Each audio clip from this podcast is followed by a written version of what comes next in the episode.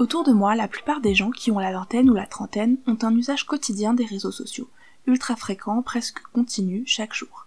Ils utilisent principalement Twitter et Instagram et semblent parfois ne pas pouvoir s'en passer, ce qui peut évoquer dans certains cas une véritable addiction.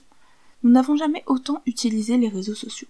C'est d'autant plus vrai dans le contexte récent de confinement, reconfinement, où nos smartphones et nos réseaux deviennent aussi notre unique moyen de communication et de partage. Pourtant, tous et toutes déplorent des répercussions néfastes sur leur vraie vie, à différents niveaux. Qu'est-ce qui se joue dans notre relation fusionnelle avec les réseaux sociaux? Comment nous impactent-ils Et qu'est-ce qui nous retient dans ce rapport toxique alors même qu'on réalise bien aujourd'hui à quel point ils peuvent être problématiques? C'est ce paradoxe et ces questions que j'ai voulu explorer dans ce nouvel épisode. Comme vous le savez peut-être déjà, j'ai lancé pour préparer cet épisode une enquête en ligne euh, et je vais d'abord euh, vous présenter les résultats de cette enquête pour euh, entamer cet épisode. Près de 100 répondants ont participé à cette enquête en ligne, certains d'entre vous écoutent sûrement cet épisode et je vous remercie une fois de plus, et voilà ce qu'on en apprend. Tout d'abord l'échantillon est principalement actif sur Twitter pour près de 87% d'entre eux et sur Instagram pour près de 68% d'entre eux, puis Facebook à 39% et d'autres réseaux dans de moindres mesures. Ce que vous y faites et ce qui vous motive votre utilisation, c'est en première place de suivre l'information et les dernières actualités, en seconde place le divertissement et l'humour, et au carrefour de ces deux points, il y a une idée qu'on retrouve à chaque fois qui est de se cultiver au sens large, c'est-à-dire d'en apprendre davantage sur les domaines qui nous intéressent, qu'il soit le sport, la musique ou telle ou telle discipline qu'on apprécie. Et troisièmement, euh, on a le partage, c'est-à-dire interagir avec les autres, créer du lien social et donc in fine l'appartenance à un groupe d'affinité. Et enfin en dernière place, la distraction et simplement euh, l'envie de combler l'ennui. Puis pour entrer dans le vif du sujet, les effets négatifs les plus déplorés qui se dégagent de cette utilisation sont premièrement la perte de temps, une immense majorité de 79% est concernée, puis en deuxième place le stress face à la surinformation et l'actualité anxiogène pour près de 57% d'entre vous, Troisièmement, le fait de se comparer de manière dévalorisante avec ce que font les autres, par exemple leur réussite affichée, pour plus de 35% d'entre vous. Quatrièmement, l'incitation à la surconsommation pour plus de 33% d'entre vous. Et enfin, en cinquième place, à parts égales pour 29% d'entre vous, la perte d'énergie et de motivation pour réaliser des choses et des projets, d'une part, et donc à parts égales également à 29%, le sentiment de pression sociale sur différents sujets, comme la réussite professionnelle, la vie sociale ou le couple. Vous avez aussi eu le champ libre pour développer euh, ces effets négatifs avec vos propres mots, et là des mots-clés se sont clairement dégagés, qui reviennent systématiquement dans les différentes réponses. Ils sont les mots addictif, chronophage, trop d'informations, surréaction et violence. En lien avec les effets néfastes que vous pouvez constater sur vos vies, je vous ai demandé comment vous voyez la suite de votre présence sur ces réseaux. La grande majorité d'entre vous, donc 69%, dit vouloir continuer à utiliser les réseaux sociaux, mais moins ou beaucoup moins, quand 21% ne veulent pas changer leur fréquence d'utilisation du tout. Pour explorer les raisons qui poussent certains d'entre vous à vouloir diminuer, voire quitter les réseaux sociaux, les motivations qui ressortent dans vos réponses libres sont Premièrement, se réapproprier euh, tout ce temps perdu. Deuxièmement, et c'est lié, le désir de se concentrer sur des projets, sur la vraie vie, entre guillemets. Et troisièmement, plus globalement, une recherche de plus de bien-être. Les mots-clés qui se sont dégagés ont été euh, stress, anxiogène, comparaison et malsain. Pour explorer l'aspect addictif des réseaux sociaux, je vous ai demandé de jauger sur une échelle de 1 à 10 dans quelle mesure vous vous considérez accro 5 étant une utilisation raisonnable. Ce qui est frappant est que près de 58% d'entre vous se considèrent accro, voire très accro, en se donnant une note de 7 ou 8 sur 10. Et enfin, la dernière question de l'enquête visait à explorer les ressorts justement de cet attachement extrême que nous avons aux réseaux sociaux malgré tous les effets négatifs. Et les ressorts qui se dégagent dans vos réponses libres sont Premièrement, le mécanisme de l'addiction en tant que tel, c'est-à-dire le côté pavlovien. Euh, plusieurs personnes ont dit que c'était comme la drogue ou l'alcool, je cite. Deuxièmement, le phénomène de FOMO, Fear of Missing Out, la peur de manquer une actualité ou entre guillemets des délires, des, blagues, des, euh, des moments forts sur les réseaux sociaux. Troisièmement, à parts égales, il y a aussi le besoin de conserver un lien social avec les autres et ses proches, les rencontres qui ont été faites grâce aux réseaux sociaux, et le besoin euh, d'appartenir à un groupe. Et enfin, euh, en dernière place, vous expliquez votre addiction par le fait que les réseaux sociaux vous offrent une ouverture absolue, qu'ils permettent une accessibilité à tout, et dont vous ne souhaitez pas vous passer. Voilà pour les résultats de l'enquête. À partir de là, on peut remarquer premièrement que des paradoxes sont ressortis, puisque quand on parle des phénomènes de groupe, euh, on, voit d'un côté la, la, surréaction, les phénomènes de meute qui sont décrits, mais c'est intéressant de voir la dualité qui se dégage dans les réponses, puisque autant beaucoup de personnes disent apprécier et rechercher le sentiment d'appartenance qu'ils trouvent sur les réseaux, euh, par diverses affinités, qu'elles soient euh, identitaires, politiques, sur des loisirs ou des passions, mais en même temps beaucoup déplorent la division qui en découle et reconnaissent même qu'ils y participent en disant par exemple je me rends bien compte que je perds du temps à débattre ou à m'engueuler avec des personnes, des groupes de personnes aux idées opposées aux miennes et que c'est inutile. Un autre paradoxe, une autre dualité comme ça dans les réponses, c'est d'un côté les mots-clés de ouverture, possibilité, connaissance infinie, les, horizons que qu'offrent les réseaux sociaux, versus les mots piège, se sentir prisonnier. Euh, donc des personnes se sentent prisonnières des réseaux en eux-mêmes et aussi de l'image qu'ils se donnent sur ces réseaux. Et enfin, le plus grand paradoxe, je pense, c'est la dissociation entre la vraie vie et en ligne. C'est-à-dire que on a l'impression de décrire deux réalités de plus en plus difficiles à concilier. J'ai quelques témoignages de personnes qui sont dans une démarche de faire la part des choses, après avoir constaté que la surréaction ou la violence des réactions qu'elles observent sur certains sujets euh, en ligne était absente dans la vraie vie, c'est-à-dire que la réalité leur a semblé même plus apaisée euh, par rapport à l'ébullition, l'agressivité en ligne, en tout cas sur certains sujets. Et sur cette idée de décalage entre ce qui se vit euh, sur les réseaux et en vrai, j'ai aussi noté plusieurs témoignages qui décrivent parmi les effets négatifs des réseaux sociaux une sensation de décalage personnel, c'est-à-dire une perte de repère avec la réalité qui se manifeste notamment vis-à-vis de leur entourage, c'est-à-dire qu'ils se sentent euh, parfois incompris, notamment dans les relations sociales ou amicales, euh, où il ressort que les repères ou les codes sont différents. Et, et, même l'interprétation et le regard qui est posé sur le réel va être différente entre les réseaux sociaux et cette vie sociale en vrai. Et ça creuse un fossé et une incompréhension pour ces personnes. Ensuite, on voit que les problématiques d'image de soi sont aussi très présentes dans les réponses. Et il est vrai que quand on pense aux réseaux sociaux, on pense assez rapidement image, et personnellement ça m'évoque en particulier l'ego, voire le culte de soi, qui peut transparaître dans certains de nos usages. Notre activité sur les réseaux sociaux nous met dans une posture permanente d'expression et par extension de représentation de soi. Je vais développer ce que j'entends par représentation. De par les contenus que chacun partage, les opinions qu'il échange, se construit, que ce soit voulu ou pas, une image. Et contrairement à des paroles qui pourraient être prononcées dans la vraie vie, puis aussitôt oubliées, tous ces éléments sur nos réseaux s'agrègent et constituent la vitrine par laquelle les autres peuvent nous percevoir et en un coup d'œil nous évaluer. Et chaque jour, ce qu'on montre et ce qu'on dit sur nos réseaux vient s'ajouter et entrer dans le cadre de cette représentation permanente. J'insiste encore une fois sur le fait que, évidemment, pour la grande majorité d'entre nous, quand on vient spontanément publier ou répondre sur nos réseaux, il n'y a pas de démarche calculée ou consciente derrière. Et pour autant, il est indéniable qu'aucun d'entre nous n'échappe à ce phénomène. Et finalement, ça nous amène à passer beaucoup de temps à se regarder soi-même, regarder ce qu'on dit et ce qu'on montre, regarder comment les autres nous regardent ou pas, et le sentiment d'importance de soi ne fait que grandir avec ça. Ce qui est un peu comique quand on prend du recul, puisque collectivement, euh, tous nos égaux ne font que gonfler et on se croit donc tous plus importants que nous le sommes vraiment, alors qu'en réalité, personne ici important. Je vais vous partager un cas de figure assez parlant euh, sur l'importance de soi.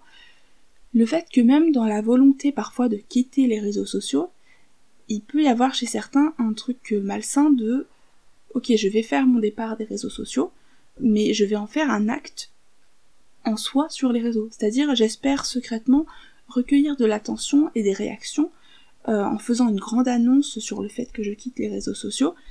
Et, on le voit régulièrement avec des, personnes parfois influentes sur euh, tel ou tel réseau social qui vont poster une longue publication où elles vont dire euh, je voilà je me suis absentée pendant un moment ça m'a fait du bien j'ai fait une détox des réseaux sociaux vous avez sûrement remarqué que j'étais absente alors qu'en fait elles euh, se sont absentées par exemple uniquement 5 jours et que bien souvent ça n'a même pas été une absence remarquée parmi le flot de d'informations et de contenus qu'on voit tous les jours et que sans ce poste finalement assez vaniteux, ben, on n'aurait jamais su. Donc c'est un peu de ça que je parle sans aucune euh, moquerie, hein, mais, mais, concrètement quand je parle de d'importance de soi et de recul que peut-être on pourrait avoir par rapport à, ça. Pour continuer au sujet de l'image et de l'estime de soi, on peut aborder la question sous cet angle de l'ego, à savoir remettre peut-être en cause la place de l'ego et de l'auto-centré. C'est-à-dire qu'on est tous d'accord que se comparer à des personnalités qui affichent en permanence leur physique ou leur réussite euh, sous un jour faussement parfait, ça a des effets très négatifs sur l'image de soi, et particulièrement sur les plus jeunes filles. On a beaucoup vu ces dernières années sur les réseaux des mouvements et des initiatives qui ont pour but de dédramatiser ça en prônant l'acceptation de soi, euh, ce qu'on appelle le body positive, avec des photos, des challenges où on ose montrer son corps, euh, qui ne correspondent pas forcément aux normes de beauté, et je conçois que ça peut rassurer certaines de voir qu'en fait beaucoup d'autres filles ont par exemple des vergetures ou n'ont pas un ventre plat parfait quand elles sont en maillot de bain. Mais maintenant que cela a été dit et fait depuis un moment, je reste personnellement sceptique sur euh, ce concept de body positive. Donc comme je le disais, ce qui me dérange dans body positive, ce n'est évidemment pas la réappropriation du corps sous un angle positif, mais c'est plutôt le body justement. Donc je m'explique. Au lieu de réalimenter notre ego en disant moi aussi je suis très belle, moi aussi je vais montrer mon corps car moi aussi mon corps mérite d'être considéré comme beau, pourquoi ne pas prendre le problème à la racine et se demander si la source de toutes ces insécurités ce n'est pas justement cette importance excessive qu'on donne à notre physique et à notre image comme un déterminant de notre valeur et de notre estime de soi. Je trouve que déjà à une échelle individuelle, si on fait ça, on pourrait réussir à sortir de ce paradigme de l'apparence en lui-même au lieu de se rassurer temporairement jusqu'à l'apparition d'un nouveau complexe. Donc en résumé, je trouve qu'il faut assumer de dire que le body positive, donc euh, tout ce qui est love yourself, etc., c'est une réponse beaucoup trop courte aux, et beaucoup trop insuffisante aux insécurités liées à l'image de soi aujourd'hui, euh, et qui ne fait que valider davantage la suprématie du physique dans l'échelle des valeurs en octroyant simplement un laisser-passer condescendant en mode euh, euh, non t'inquiète pas, toi aussi tu es belle. On a parlé de la relation personnelle qu'on a avec les réseaux et pour la suite de cet épisode, on va maintenant se concentrer sur ce qui se joue en termes de rapport à l'actualité et à la politique. En effet, dans les réponses de l'enquête, on voit que la motivation première qui ressort du fait d'être sur les réseaux, c'est de suivre les informations et l'actualité. Et logiquement, c'est aussi cette euh, motivation qu'on retrouve quand on demande aux gens euh, pourquoi ils restent très attachés aux réseaux sociaux. Mais il y a une nuance à souligner, c'est que les gens ne disent pas exactement je suis attaché aux réseaux sociaux car ça m'apporte une connaissance de l'actualité qui est importante pour moi, mais plutôt ils utilisent le terme de peur de manquer une information, ne pas être au courant de ce qui se passe. C'est le terme FOMO, Fear of Missing Out, qui revient. Donc on est dans une idée assez anxiogène et négative, la motivation, ce n'est pas une recherche positive, mais plutôt une crainte. La crainte d'être marginalisé, de passer à côté de quelque chose, euh, que, ça se fasse, entre guillemets, sans moi. Ça en dit plus long donc sur nous et nos angoisses que sur l'importance qu'aurait l'actualité dans notre quotidien. Euh, et à ce sujet, je, vous lis un extrait de, l'article de Vice intitulé Twitter est en train de détruire ma santé mentale. Je cite Après quelques années, je suis même devenu ce qu'on appelle un doom scroller un accro à l'actualité qui scrolle frénétiquement son feed jusqu'à m'endormir en pensant à ce que je venais de lire sur Twitter. Sauf que je n'ai fait qu'envenimer le problème. En effet, pour Nicole Ellison, chercheuse en communication et médias sociaux à University of Michigan, cela ne fait qu'aggraver le stress et l'anxiété, puisqu'il y a beaucoup de demandes de traitement cognitif pour donner un sens à tout cela. Il n'y a pas de récit global qui nous aide, disait-elle à Wired en juin dernier. Pour résumer, je suis incapable de me désinscrire de Twitter car la peur de louper quelque chose m'angoisse. Donc je suis l'actualité comme un accro au porno pour éviter mon angoisse initiale. qui finalement crée une nouvelle angoisse liée au trop-plein d'informations néfastes que mon cerveau doit traiter, faisant de moi une gigantesque boule de détresse humaine. Fin de citation. Enfin, et on arrive bientôt euh, à la terminaison de cet épisode, euh, il est vrai que l'appartenance à un groupe qui est favorisé par les réseaux sociaux permet de créer du lien social, de se sentir moins seul et se soutenir notamment sur des questions qui comptent et qui peuvent nous concerner personnellement, comme le racisme ou le sexisme par exemple. Mais avec cette appartenance à, des groupes euh, idéologiques ou politiques, on renforce aussi d'autres phénomènes critiquables.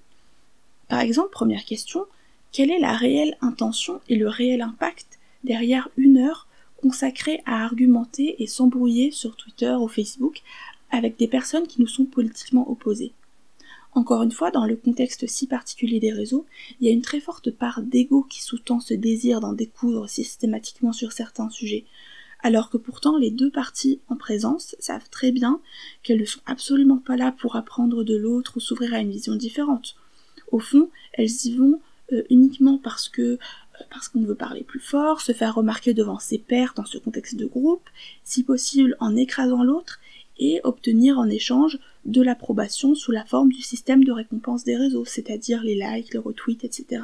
Et en termes d'impact, ce type de comportement ne bénéficie paradoxalement à personne, pas même à ceux qu'on pense dépendre dans ce type de débat. Au final, on ne fait que servir notre propre besoin d'attention et notre propre ego. Autre phénomène critiquable, c'est que fatalement, ces oppositions idéologiques font que chacun est de plus en plus retranché dans son petit village, entre guillemets, avec des gens qui ont la même vision des choses, euh, où on pense être le centre du monde, être ceux qui ont raison. C'est d'ailleurs là où le décalage peut se faire ressentir avec l'extérieur, là où les codes d'acceptation sociale et de vertu peuvent être très différents.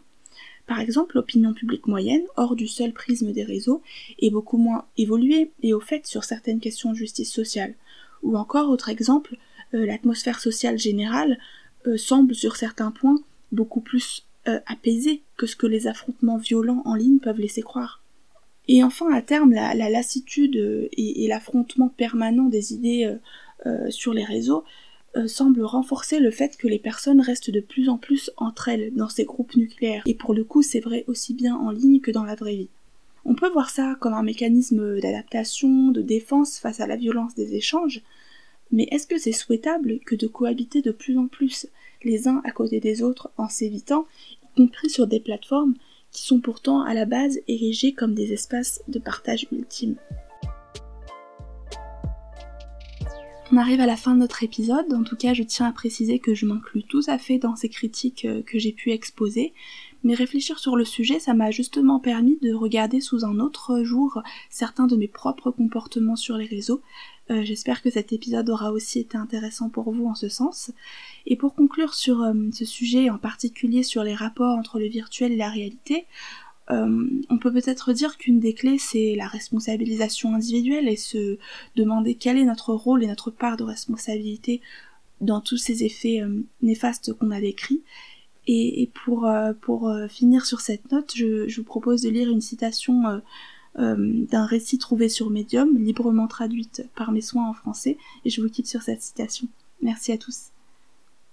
C'est étonnant que nous parlions de la dimension superficielle des réseaux sociaux comme s'il s'agissait d'une chose qui nous était étrangère, comme si les réseaux sociaux étaient une entité que nous ne façonnons pas et à laquelle nous ne participons pas activement, comme si nous n'étions pas les personnes qui perpétuent cette fausse réalité, que nous en soyons conscients ou non.